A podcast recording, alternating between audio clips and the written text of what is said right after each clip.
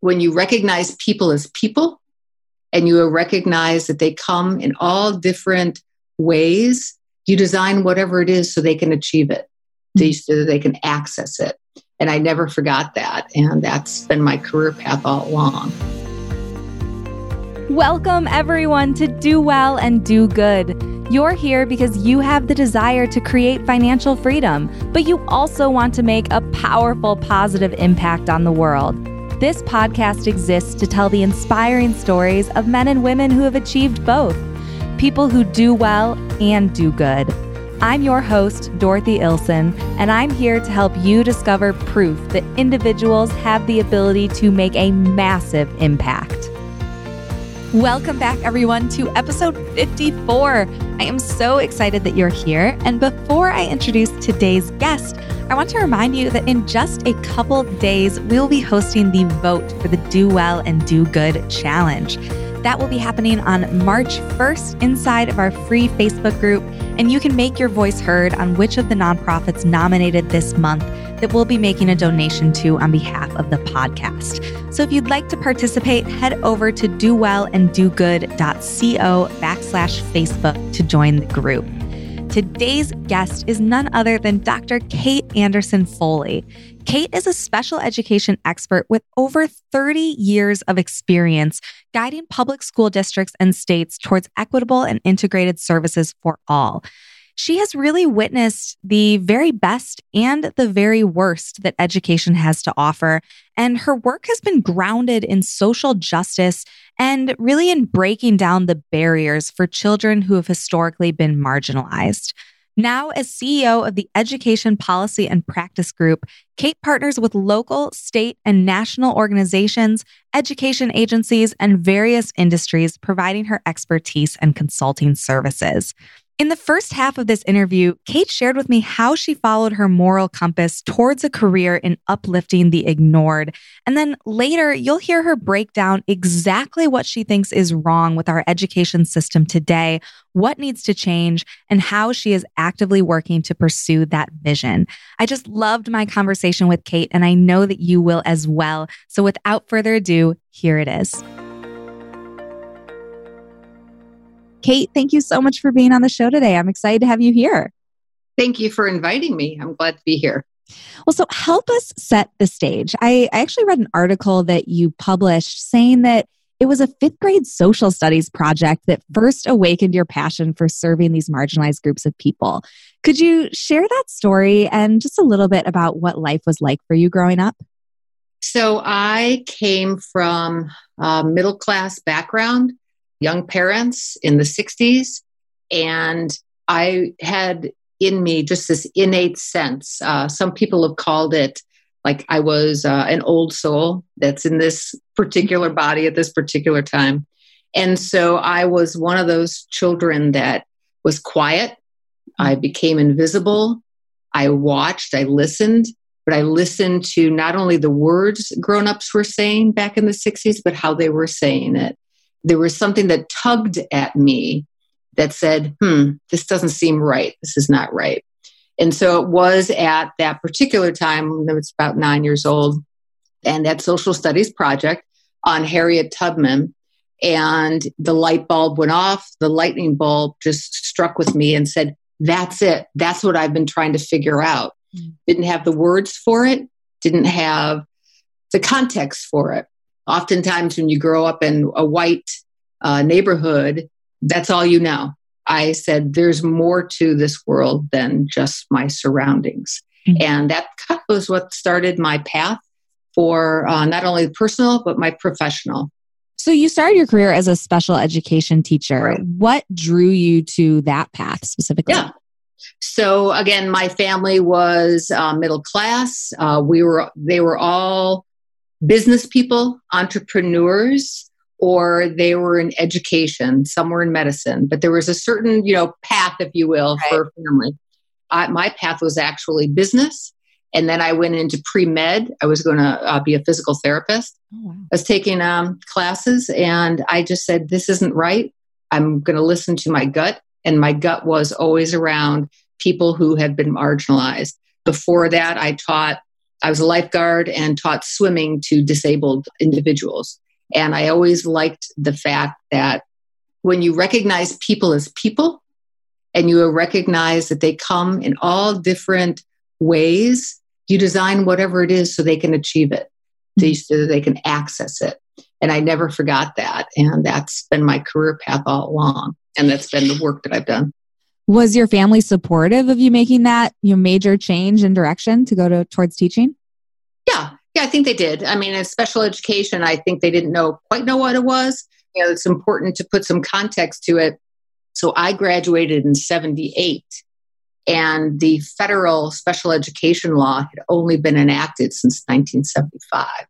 People with disabilities had been institutionalized. They weren't in schools. And so those first three years, like for my high school, this was all brand new. And I saw it as a way of this is what Harriet Tubman talked about. This is about, you know, my other hero, Dr. King, he talked about this is what this was about. It was about social justice and creating the conditions so they can access their learning. And you open the doors to public education. It's mind boggling. I mean, that that was only, what, 44 years ago that that happened. And how did your preconceived ideas of what education is like or should be like for special needs students compared to the realities of what you saw going on in schools when you first started? So it's important to know that at first I went to education kind of kicking and screaming because I thought business. I was I grew up in the uh, civil rights era. Mm-hmm. I grew up in the feminist movement. Mm-hmm. I was an early activist and protester. Love and so it. when I went to school to go into education, I had to grapple with the fact that that was predominantly a female occupation. And yet I wanted to do something different. Mm-hmm. And I wanted to take my personhood into a different space and blend the business with the education pieces. And so that's what I did. Now, when I first started teaching, the concept of what's called mainstream was new. And I started to teach, and I had two city school districts that I was working with, and in one school. The fight was this students were in my classroom a variety of students were in my classroom. There was not one profile. I actually, when they didn't know what to do with somebody, they got put in my room because I knew, like, how do you start to take it apart so you can put it together for them right. in a way that they understand it. That was a great experience. I was a teacher for nine years. I always knew I wanted to go into administration and grand leadership. What I encountered well, number one, I was an advocate for my kids, but I was also trying to partner with teachers, general education teachers, and break down the barriers so they would be welcome in their classrooms, but that they could access the learning. And what you often found, uh, not only from back in 1989 when I first started to uh, my leadership positions in Ohio and Illinois, was that there were still people that said, well, they're sitting in my classroom. That's good enough. Now, you would never say that about a general ed kid, would you? Right, of course not. Right. Or and about so, your own child. Your own child. right. Exactly. And so I've always said, you're special education, but you're general education first. You're a student 1st mm-hmm. And then you have all these things that, you know, the student comes with. That's been the work. That's been the hard work. Shifting the mindsets of, of teachers themselves. Hearts and minds and the mindset. That's exactly right. Right. So very fixed mindsets of some people and others were have an open mindset to say, not quite sure how to do this, but I'm willing. Well, and I think what you're talking about is really applicable beyond the the reaches of special education. I mean, whether we're talking about a disability or race or gender, yeah. could you talk a little bit about your your ideas around the way that we label people and the way that we really put these identity markers, you know, as the primary focus of a person rather than their actual accomplishments or, or ideas. Right. So as I pursued my career and now in my my business, this was always my mantra that the education system itself needs to be interrupted and interrupt from the deficit based practices. And by that I mean what you just alluded to. Let's test and slot the kids instead of saying, here are all the students. They come from a variety of background, be it race, um, gender identity, special education, economic disadvantagement, giftedness, whatever. But how do you create the conditions in order for kids to access learning? That is the hard question because that means the adults have to look at themselves, have to look in the mirror and say, hmm, I've got some biases. So how can I override them? So I'm putting together lessons or I'm making sure that kids, let's say, who have trouble reading, can access something via the use of technology or anything else. Or maybe they're a strong auditory learner. And so creating, again, those conditions so the adult knows how to better respond to students. And there, in turn, students can access the learning and then demonstrate that they have, they've got it. Right. So I just don't think, I think what I have found throughout my career is that the traditional education organization, it's just doesn't work anymore. Mm-hmm. It hasn't worked for quite a while. And so when I look at special education, I don't I always look at it through the eyes and the lens of general education. And that it needs to be flexible, it needs to be nimble so everyone can access it. And is that idea something that you know you find support for you when you when you work with other people in administration and in school systems or you know are people really stuck in this old mindset of you know special ed first instead of general education first I think it, it varies, depends on where you are in the country. The reauthorization of the IDEA, that's the special ed law, needs to get re examined. The last time it was um, was, you know, back in the 90s. And so we've come a long way, right? right? And at the same time, the general education federal law was already reauthorized back in 2016. And so the disconnect is just, you know, it's just just out there. So from the standpoint of education and access. So, my role, especially when I was working at Chicago Public Schools and then through at the State Board of Education, I was able to advocate and put into a policy and practice those asset based mindsets, those asset based approaches. So, as an example, uh, when I was with the State Department, were going through the state plan process for the federal education law. And I was able to be an expert contributor on not only that from a everybody standpoint, but from an equity standpoint, but then also the ways that's called differentiated support model. Mm-hmm. Um, it was eventually legislated into Illinois, and it's called Illinois Empower. It's a way of differentiating the level of support school districts would need in order to access all those supports and services, be it academic, social, emotional, health and wellness. I remember a long time ago reading about a study that was done on gifted students and the the different programs that they're in and uh, the results if i'm remembering correctly was basically around this idea that a large portion of the results that these students were able to achieve actually was driven by the way that they were told that they're gifted that they're smart that they you know have these abilities and that that was really a big driver of their performance. So how does in the realm of special education you know what role does raising the expectations we have for individual students play into a child's ability to learn? Mm-hmm. so carolyn dweck her book on mindset is all about that. And I have done professional learning around that philosophy, around that uh, that book, if you will. It's a hard again, it's a hard nut to crack. Mm-hmm. But if you have an open mindset versus a fixed mindset, it changes everything. And just like you said, if a teacher believes that a student is capable, they're going to have advantage. Whereas a teacher who says, you know, you have X, Y, and Z that's going on. So I have lowered my expectations for your success. Mm. And that too is the self fulfilling prophecy. I've seen it over and over. And to your point, yeah, it's been in research, in many, many studies. Could you explain what you mean by this open mindset versus fixed mindset?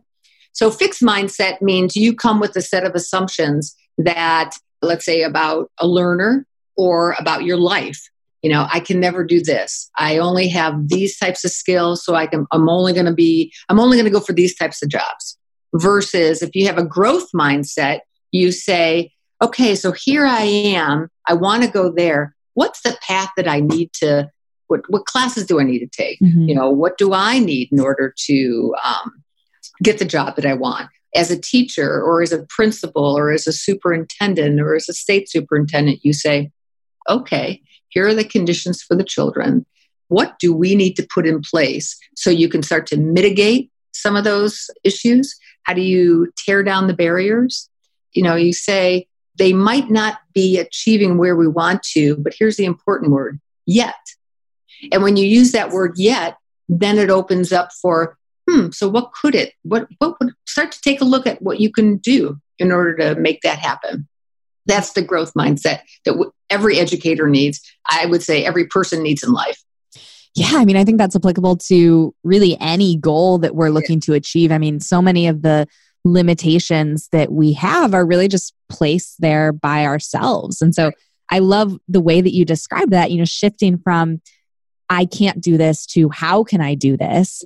As soon as you ask yourself the question, your mind is going to start to come up with the answers and show you different paths forward. So I think that is so powerful, whether we're talking about education or anyone achieving goals in business, in fitness, in personal growth, financial, you know, whatever it might be.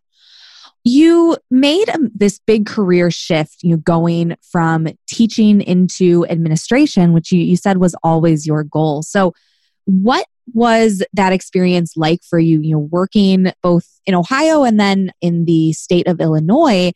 Was it more difficult than you expected to to impact change? You know, how was this experience for you in trying to get people to shift their attitudes and and really implement policies that would be supportive of all students? I would say that transitioning from teaching to administration wasn't that difficult. Where the difficulty arose was for the course of 20 plus years mm-hmm. of trying to push a message and not push it down, but push it up. and that means yeah, everybody needs to have ownership of this. Um, if you keep a, in my business, keep the student at the center of everything you do, then what kinds of policies, what kinds of practices do you need to put into place? What kind of professional development? What kind of financial pieces um, do you need to have to support that? So I don't think it was hard making the transition, but what was difficult was, again, trying to change people's perceptions of how capable students are. And so when I'd say, let's move away from what's wrong with the student and let's ask the question, how smart is that student? How is that student smart? What's their learning profile? What kind of strengths do they have? And then how do you leverage the strengths to get to the gap in the learning? So here's an interesting statistic. In special education, there's like 13 different categories of disability the largest percent, about 80, 85% of special education across the nation, and this is replicated in states and districts, is what's called learning disability. And by definition, the students who have a learning disability, be it reading, writing, speaking, listening, um, math, things like that, have average to above average intelligence. Okay. Yet they're not achieving the way other kids who don't have disabilities. So that tells you a couple different things. One is what you spoke about earlier of those expectations. Mm-hmm. You now have a label on you. Teachers can, not everyone, they lower the expectation. They keep all the good stuff away from the kids. And that by that I mean all the good curriculum, all the challenging curriculum. They water things down or they say yeah i don't need you don't need to be responsible for that. And they've limited some of those uh, learning opportunities. But what has happened over the last 45 years is now we've created uh, generations of people who haven't gotten what you and i got. Mm-hmm. and that's all the good stuff so when you think about people who are marginalized my work has been around not only disability but children of color children who have a different gender identification, because those were my kids as well, kids who had mental and physical issues that didn't qualify for special education. So the behavioral side of things. So my uh, my wheelhouse, if you will, had a lot of spokes. mm-hmm. And those were my kids. And that was what I was advocating for. So even those tough, tough, beating up kind of meetings and beating up kinds of experiences, I always kept the student in mind. And that's what I do today. How do resources play into this? So you mentioned you've worked in Chicago public schools and in a city like Chicago where there are limited resources and so many competing interests. How do we make sure that students are able to get the kind of individual attention that they need to be able to achieve yep. bigger goals? That's an interesting question. Um, it's a little tricky too. So, you know, the city of Chicago, and you're right, it has a lot of different resource pockets. When I got there, I was charged with not only breaking down the silo between special ed and general ed, I was looking at the overall structure of the organization, looking at the finances, looking at the outcomes, you know, being able to measure outcomes. That was what I was doing. And I worked on a large strategic plan of trying to create a holistic system. Now, that was a big, lofty goal because the Chicago Public Schools is very bureaucratic. It's the third largest school district in the nation. But what I found was, um, and this is probably the ugly side of education, is that many many adults in the education uh, system really were interested in protecting their jobs rather than advancing the learning of students. And so working through that you know there were some glimmers of hope. There were certainly pockets of that. I will tell you that depending on the zip code of chicago you either had access to great education or you did not have access to great education. And so when I saw the best in what education could offer, the worst was um, neighborhoods who didn't have the resources, building principals who didn't have, they weren't the right fit. Right. Maybe their heart was in the right place, but you know, education is not touchy feely. It is a business. and it is a, it, the business has a lot at stake. And so you can't just be, oh, I'm going to, you know, you know, welcome everybody and, you know, give them cookies and that. It's like, no, this is serious business. Yeah. And if you don't have the skill set, you should not be sitting in that principal seat. Mm-hmm. And uh, principals set the tone and run the building. Yeah. And it's people's lives that are being affected here. I mean, these. And that's exactly right. And that's, and that's what I would often advocate for is like, we're talking about a child's life. Right. Now, with Chicago, many of the families that I interacted with were also in special education. Mm. So it was generational. Like generational poverty, it was the same type of um, system. And they wanted their child in special education because they saw it as a way to protect their child. Meaning, some classes were secluded.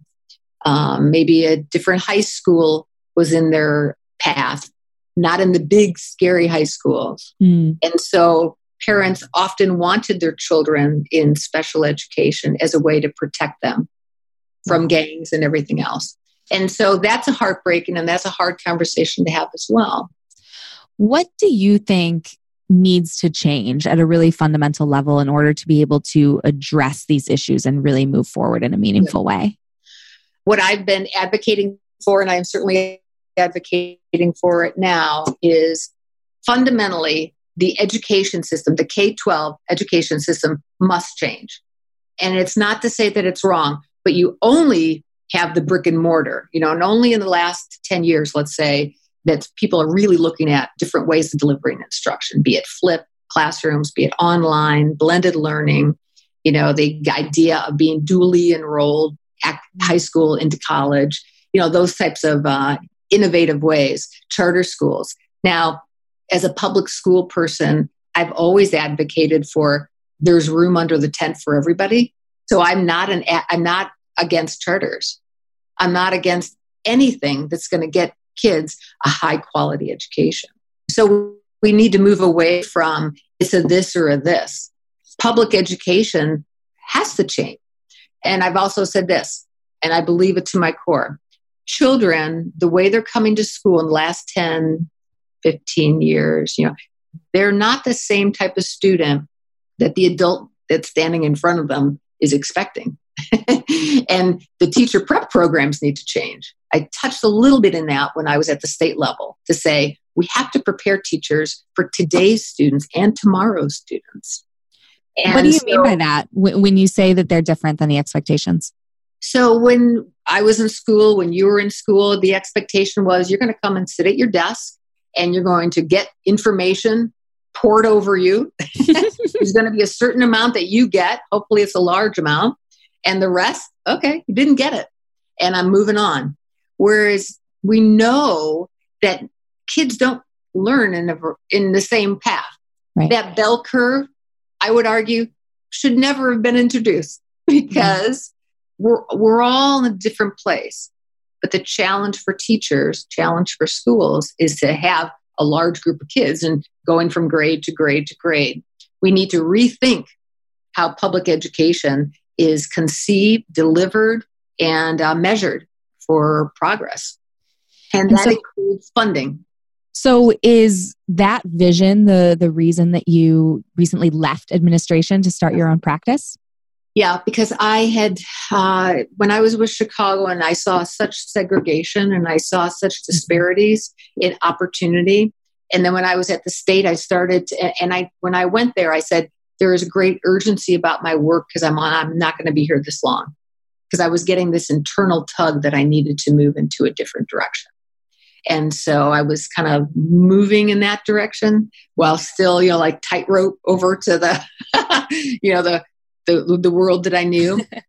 and so coming into my own company, you know, even on my website, it says this is about social justice and this is about interrupting deficit based practices, be it business, politics, education, mm-hmm. and flipping it and being ambitious and bold to say, how can we create an asset based organization? Mm-hmm. Taking care of our people for school districts, taking care of kids, taking care of the community, taking care of X, Y, and Z. Yeah. And that's what I'm doing right now. Now, I can tell you that it's not been an easy path. I guess I'm sure. Nothing worthwhile is, right? Very true. Yeah. Yeah. So it's so, breaking in. Yeah. So I know part of your your practice with the education policy and practice group is focused on the business sector and creating what you call growth minded organizational culture. Could you explain what that is and how businesses can start to move towards it? Yeah, so as an example, um, I got so when I moved back to Ohio about a year ago, and I knew I wanted to move in this different direction. I wanted to take my expertise in education, but in systems thinking, organizational leadership, and apply it to different industries. Looking at organizations, and I'll speak to just the area right here in Cleveland, there's a lot of opportunity, but there's a lot of what I call the old guard that, you know, there's people and, and silos that want to protect. And I come in and say, hey, how can we start to look at this a holistic way? So, as an example, the education of kids going into a uh, college, but then wanting them to stay here, creating the environment for people to want to come, stay, live, work, and enjoy. So, one of the things that I'm doing has gotten involved with um, Blockland. So, that's the blockchain initiative. Mm-hmm. So, Blockland Cleveland is a platform to create let's make Ohio, let's make this region the tech capital of the United States. And people would say, What are you doing at the table? and I say, Because it has everything to do with education. However, you look at it K 12, higher ed, the adult who needs to be um, retooled, you know, that re education. Right. Or re upped in their in their uh, education look at the manufacturing. If manufacturing goes away, well, what's going to be in their place? So people have to get uh, retooled. And so, um, working with uh, that, trying to create in the environment for economic development, working with thought leaders, and I'm on a couple different subcommittees with the Blockland Cleveland. One is thought leadership, that means big, bold vision. But I bring strategic thinking, strategic planning. I've held big, large, messy organizations. And I don't mean messy negatively. I'm like big, hairy kind of organizations. Right. And how do you start to look at things from a organizational perspective, not only big and bold, but then you've got to be able to drill down into the discrete veins of the work in order to then be able to have that flow back up. I mean, that's a living in an organization. So that's an example of one thing that I'm doing. The other uh, subcommittee is working with the talent retention and development. So, how do we create the pathway for people who want to uh, work in this type of field, who then want to stay in this area? Cleveland has high quality of life, a lower cost of living. Um, we've got the lake right in our front yard. Mm-hmm. So, to that point, then, I'm also working with uh, the Green Ribbon Coalition, and I would invite any of your audience to come and uh, go on our website and then join, become an activist. You don't have to live here. The water is our greatest asset in the Great Lakes, Lake Michigan, mm-hmm. greatest asset, yet we're not paying enough attention to it. But in Cleveland, unlike Chicago, it's not connected in a way that people can come and visit and take part in it. So my advocacy work is in creating the, the connection. So as an example, um, we're proposing a land bridge. Mm-hmm. Many states have already done that. Many cities have already done that. If you look to uh, Philadelphia, Penn Landing, Dallas, Pittsburgh, the High Line in, in New York, they've created that man made place, capped highways so people can start to access things. And then you start to create the the vibe you create the environment but then you create the economic development opportunities. Then people want to stay. Mm. you got you know right? Absolutely all kinds of things. Yeah it makes sense. I mean Kate, honestly, it's just so inspiring listening to you talk about your career because your passion for social justice, for people who don't have the same opportunities, really shines through in, in everything that you do. And on top of that, all of these other things that you're pursuing to you know really create change in your local area and on a greater scale is amazing. And um, one thing that i thought was uh, really really cool that i i saw you mention was that you're actually working on a children's book as well. Yeah. could you talk about that? You know what what the idea is behind the book and and what drove you to create it thank you for um, mentioning that. So I am writing a book, and it's called Ida Finds Her Voice. And I'm going to let you research Ida. Ida Wells. She was from Chicago, and she was uh, one of the heroes in the world. I'll leave it at that. And um, she broke through a lot of different stereotypes. So Ida is about it's a story about a little girl who encounters a number of, I would say, unsettling situations that cause a variety of emotions. She encounters prejudice, discrimination, hate towards friends and family, and she's trying to make sense of it. But with the help of her little sidekick, her little owl, her friend, if you will, her stuffed animal, and her parents, she's able to put words to her emotions. And at the end of the book, she's able to stand up and speak out for love for tolerance, for inclusion of people, cultures, and all kinds of faiths. I am writing this book. Uh, it's kind of she's been in she's been living in within me for a little bit of time now, and I said, based on what's going on in our world today, you know, we need it more than ever. The past couple years, and I, it doesn't matter what your politics are. When you strip that away and you look at how it's impacting children and adults, you know, you have to do something. And so, again, going back to my early roots of being an activist and, a, uh, you know, that protester to say, if I don't do it, well, who will? And so you take that personal ownership. And so I am trying to do it through Kickstarter, trying to get it up and running. I want part of the proceeds to go towards causes that address inequities. And so I'm trying to reach through like ACLU and other groups and um, one of the neat things about this is I'm working on this book with um, one of my cousins, and she and I share similar paths, if you will. We've got uh, it's an all woman uh, ensemble working on this book, and uh, we will get it out there. And if I could, I'll, I'll let you know. So maybe you can help support. Absolutely. Is the Kickstarter, is that live now? Can people go find it? We're, we're working on it so close. We're okay. almost there. We hope to launch in March. So I'll let you know.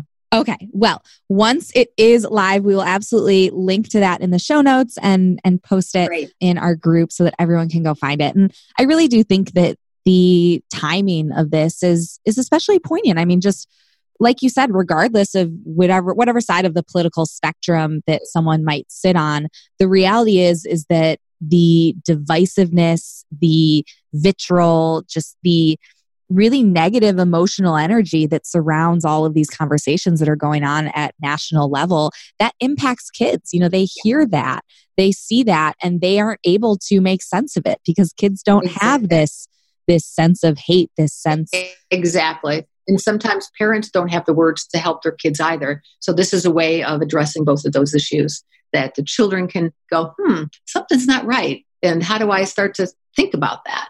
And uh, the, the parents can also help their child.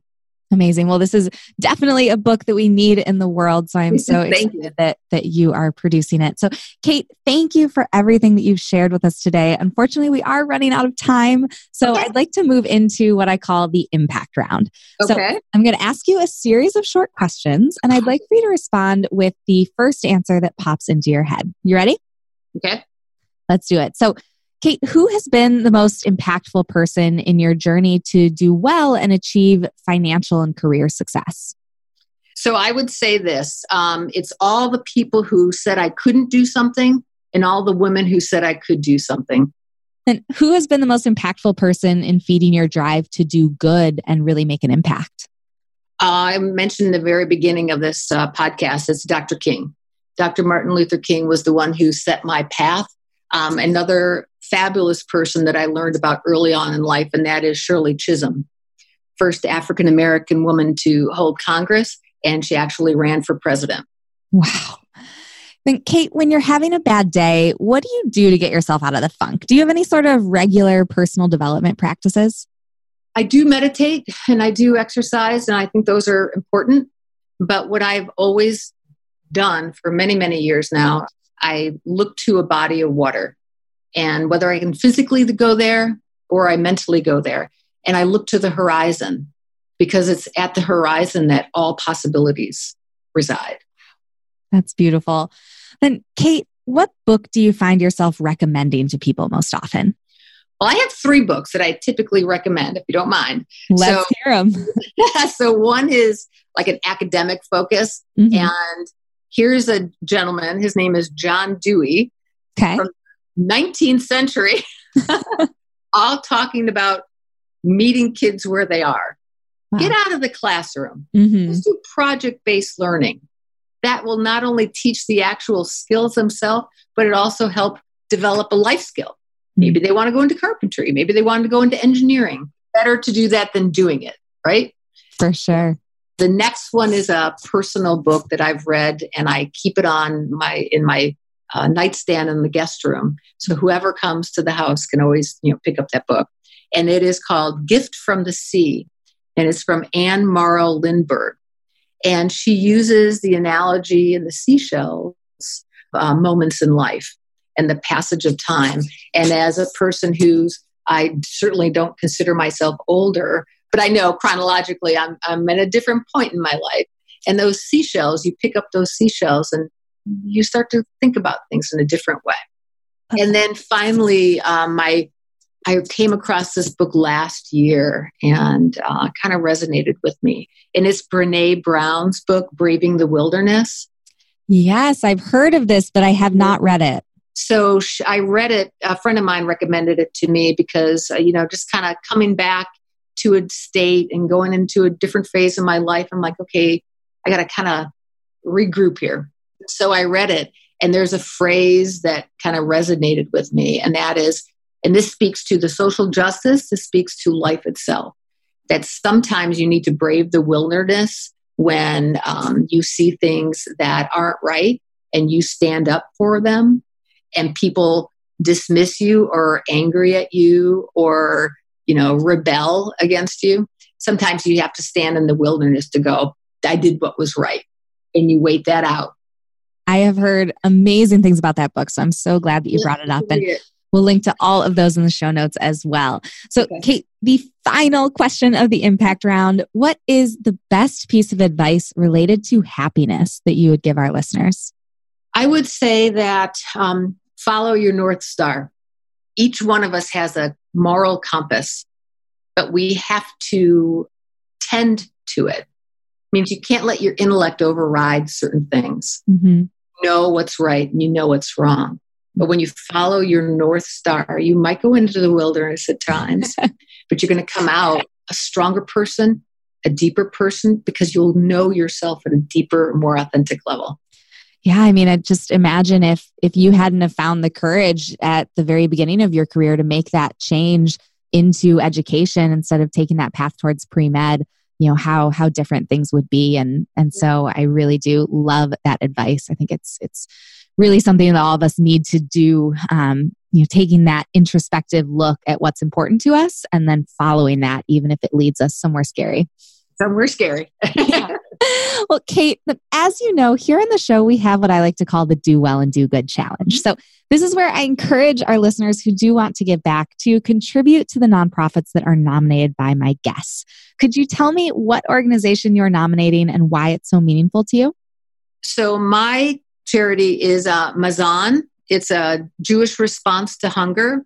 Uh, it's a national advocacy organization working to end hunger among people of all faiths uh, in the United States and certainly Israel. And I chose that because uh, I mean I've always looked at uh, hunger as one. If you think about Maslow's needs, mm-hmm. basic need. If you don't have food, you can't access all the higher levels of Maslow's hierarchy. And that goes back to you have to address those basic issues so you can have access to a lot of what other people of privilege have. Absolutely. If we want a better world, then we've got to start addressing some basic needs. For sure. Well, we will link to that organization in the show notes and, and give some additional information there. Lastly, Kate, before we say goodbye, where can our listeners go to learn more about you, about the Education Policy and Practice Group, and to mm-hmm. follow your content? So I'm on LinkedIn, Kate Anderson Foley, PhD. And then um, I am on, uh, if you go to my website, www.edpolicyconsulting.com. Well, it has been such an honor to have you on the show today, Kate. I really can't tell you how much value I've gotten from this, and I know that our audience will as well. So thank you again for being here. Thank you so much. All right, everyone, that's our show. Now, before I sign off, I want to introduce any new listeners to how the Do Well and Do Good Challenge works. There are two ways that you can participate. The first is if you are looking to do more to give back, I encourage you to contribute to any of the nonprofits nominated by my guests. Send a screenshot of your receipt to challenge at dowellanddogood.co and your donation will be included in our monthly tally of the tangible impact this podcast is having. The second way you can participate is absolutely free, and that's by voting. See, in the first couple days of each month, we host a vote inside of our free Facebook community to determine which of the nonprofits nominated the month before that I will then donate a portion of my advertising agency's profits to. It's an awesome way to make your voice heard, and we've been able to raise money for some incredible organizations doing good in the world. So if you'd like to be a part of it, then head over to dowellanddogood.co backslash Facebook, where you'll find a link to join the group. Once you're inside, I'm also sharing tips, ideas, resources, and more to help you both increase your income and your impact. We're having so much fun inside there. So head over again to dowellanddogood.co backslash Facebook, and I'll see you on the inside. It means the world to me to earn your time. So thank you so much for listening.